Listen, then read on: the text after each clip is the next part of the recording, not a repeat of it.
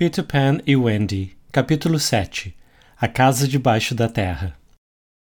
No dia seguinte, uma das primeiras coisas que Peter fez foi medir Wendy, John e Michael para saber em quais árvores eles caberiam. Hook, como você deve se lembrar, zombou quando descobriu que os garotos usavam uma árvore cada um. No entanto, isso mostra o quanto ele não sabia como as coisas funcionavam porque, a não ser que você passe direitinho pela sua árvore, seria difícil subir ou descer, e nenhum dos garotos era do mesmo tamanho. Depois de entrar pelo buraco do tronco, era preciso segurar a respiração, porque só assim é possível descer na velocidade certa. Para subir, era preciso ir soltando e puxando o ar, de maneira a ir avançando pouco a pouco. Dominada essa técnica, era possível entrar e sair de forma automática, sem nem pensar. Parecia uma dança. Resumindo, era preciso caber perfeitamente no tronco, e é exatamente por isso que Peter tirava medidas, como um alfaiate. A diferença é que, nesse caso, são as roupas que precisam servir na pessoa. No caso das árvores, é a pessoa que precisa servir dentro delas. É um processo simples, basta usar mais ou menos roupas na hora de entrar. Para aqueles rechonchudos, em alguns lugares ou para os troncos com formato esquisito, Peter mudava algumas coisas, até tudo se encaixar. Depois, cada um era responsável por manter-se na mesma forma para continuar cabendo no buraco de sua respectiva árvore. Isso, segundo Wendy, era ótimo para a saúde da família. Wendy e Michael couberam em suas árvores logo na primeira tentativa, mas Peter teve que mexer um pouquinho em John. Depois de alguns dias de prática, eles já conseguiam subir e descer pelos troncos como se fossem elevadores. Passaram a amar a casa subterrânea, principalmente Wendy. Como toda boa casa, tinha uma grande sala onde era possível cavar o chão para pegar minhocas e usá-las como isca de pesca. Lá também cresciam sólidos cogumelos que eram usados como bancos. Uma árvore do nunca tentava crescer no centro da sala, mas eles cortavam seu tronco todas as manhãs, bem rente ao chão. No final da tarde, na hora do café, o tronco já estava com mais de meio metro, e então eles colocavam uma porta deitada sobre ele para fazer uma mesa. Quando acabavam e limpavam tudo, cortavam o tronco outra vez para dar mais espaço às brincadeiras. Havia também uma lareira, tão grande que podia ser acesa praticamente de qualquer lugar da sala. Nela, Wendy amarrava cordas de fibra, como varal, para secar as roupas. Durante o dia, viravam as camas para a parede. Às seis e meia da tarde, baixavam todas novamente, preenchendo quase metade do cômodo. Todos os garotos se espremiam como sardinhas para dormir, exceto Michael. Ele bem que gostaria de dormir na cama como os outros, mas Wendy fazia questão de um filho bebê. Como ele era o menor de todos, e sendo as mulheres como são, ele acabava dormindo em um cesto. Tudo era rústico e simples, parecido com ursos filhotes em suas tocas. Numa cavidade na parede, menor do que uma gaiola, ficavam os aposentos privados de Tinker Bell. Uma pequena cortina o separava do resto da casa. Melindrosa como era, a fada sempre mantinha fechada quando se trocava. Ela dizia que sua cama era uma genuína Queen Mab, modelo fadas, com pernas em estilo rococó. Ela variava a tonalidade da roupa de cama de acordo com as estações. O espelho era um raro gato botanesco, dos três que ainda restavam preservados no mundo número confirmado pelos antiquários. O lavabo era modular, com as bordas adornadas. A cômoda era uma legítima encantado cesto, e os tapetes eram do período de Marjorie e Robin. Ainda havia um candelabro feito com fichas de jogo, mas esse era só por aparência, porque Tinkerbell iluminava o cômodo com seu brilho próprio. Ela desprezava o restante da casa, o que talvez fosse inevitável, já que seu quarto, por mais bonito que fosse, tinha um quê de snob e destoava dos demais aposentos. Imagino que para Wendy, principalmente, tudo era muito fascinante, mesmo com todo o trabalho que aqueles meninos agitados davam.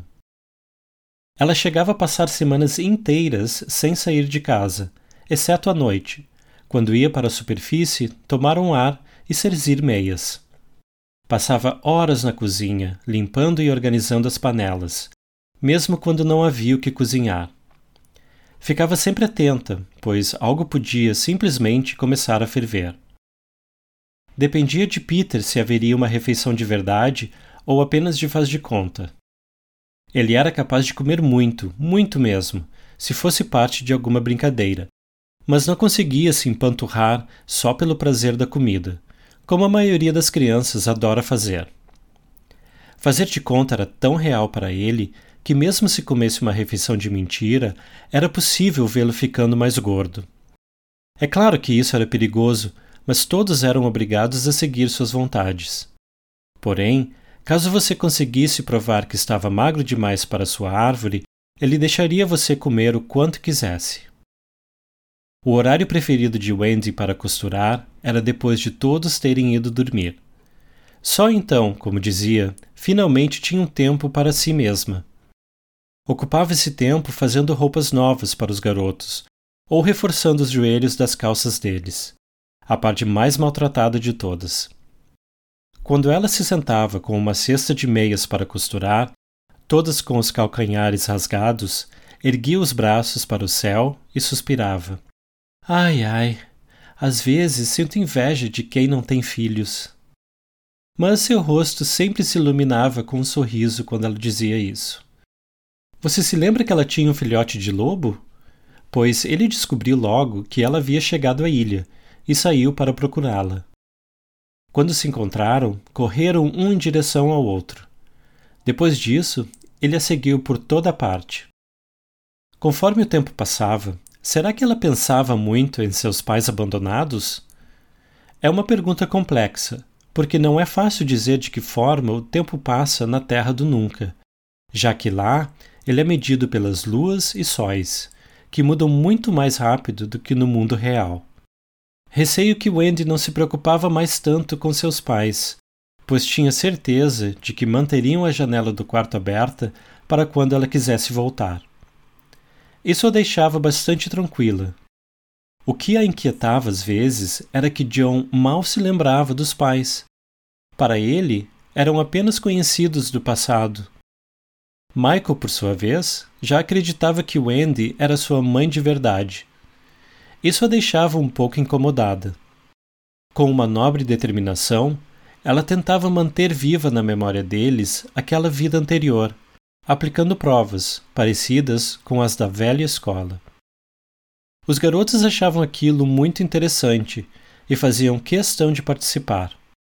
Faziam suas próprias folhas de resposta e se sentavam em volta da mesa, escrevendo e se esforçando nas questões que Wendy passava. As perguntas eram das mais simples. De que cor eram os olhos da mamãe? Quem era mais alto, papai ou mamãe? A mamãe era loira ou morena?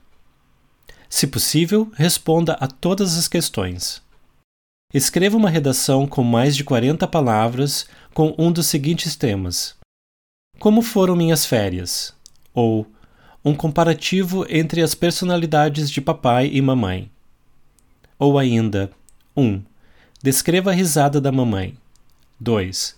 Descreva a risada do papai. 3. Descreva o vestido de gala da mamãe. 4. Descreva a casinha de cachorro e quem mora ali. Eram perguntas simples, mas quando alguém não sabia a resposta, tinha que escrever um X naquele espaço. A quantidade de X nas provas de John era alarmante. O único garoto que respondia a todas as questões era Espeto, que sempre acreditava ter tirado a melhor nota. Mas suas respostas eram ridículas e ele sempre acabava com a pior nota. Era algo triste de se ver. Peter não participava das aulas. Primeiro, porque detestava todas as mães, menos Wendy. Além disso, era o único garoto da Terra do Nunca que não sabia ler nem escrever nadinha. Ele estava acima dessas coisas. É importante notar que todas as questões eram escritas no passado. De que cor eram os olhos da mamãe? E assim por diante. Wendy, veja só, também estava se esquecendo deles. Quantas aventuras, obviamente, não se passava um dia sem elas, como veremos. Com a ajuda de Wendy, Peter inventou uma nova brincadeira, que o divertia por um tempo, pois, como já vimos, ele enjoava das coisas muito rápido. Consistia em fingir que não havia nenhuma aventura, ou seja, o jogo era viver como Michael e John viviam antes de irem para a ilha. Ficavam todos quietos, sentados em um banco, jogando bolas para o ar, brincando de luta e fazendo passeios sem sequer matar um urso. Ver Peter sentado em um banco sem fazer nada era admirável, às vezes, ele ficava com um aspecto solene, porque, para ele, manter-se quieto era algo muito engraçado. Peter se gabava, dizendo que tinha ido dar um passeio, porque isso fazia bem à saúde. Por muitos dias, essa novidade foi sua aventura preferida. John e Michael também fingiam estar gostando, caso contrário, levaria uma grande bronca de Peter. Peter muitas vezes saía sozinho, quando retornava, era impossível dizer ao certo se ele havia vivido uma aventura ou não. Ele podia se esquecer completamente do que acabara de fazer e não ter nada para contar. Porém, bastava alguém sair da casa para encontrar um cadáver. Ele também era capaz de contar uma grande história, mas depois não havia nenhum corpo. Às vezes ele voltava para casa com a cabeça enfaixada e Wendy limpava e cuidava da ferida, enquanto ele contava um caso fascinante. Mesmo assim, ela nunca tinha certeza se era verdade ou não. Ela sabia que, de fato, muitas das aventuras realmente aconteceram, pois tinha participado. Outras eram parcialmente verdadeiras, mesmo aquelas nas quais os outros garotos estiveram presentes. Evidentemente, todos eles juravam de pés juntos que tudo havia acontecido exatamente daquela maneira. Para descrever todas essas histórias, seria necessário um livro grande, da espessura de um dicionário. Em razão disso, o máximo que podemos fazer é dar um exemplo de uma hora de vida comum na ilha. A dificuldade é saber qual escolher. Talvez a luta contra os peles vermelhas no desfiladeiro do Varapau? Foi uma batalha sangrenta e muito interessante. Ilustra bem uma das peculiaridades de Peter, que é trocar de lado no meio da luta. No desfiladeiro, quando a luta ainda estava equilibrada, podendo ser vencida por qualquer um, ele gritou: Agora eu sou um pele vermelha! Piuí, o que você é? E Piuí respondeu: Pele vermelha! O que você é, espeto? Pele vermelha! O que você é, gêmeo? E assim foi, até que todos os garotos viraram peles vermelhas. A luta deveria terminar ali, mas acontece que os peles vermelhas de verdade ficaram tão intrigados com o método de Peter que aceitaram ser garotos perdidos só daquela vez, e a batalha recomeçou, ainda mais violenta. A coisa mais extraordinária dessa aventura foi que Calma, ainda não decidimos se contaremos essa.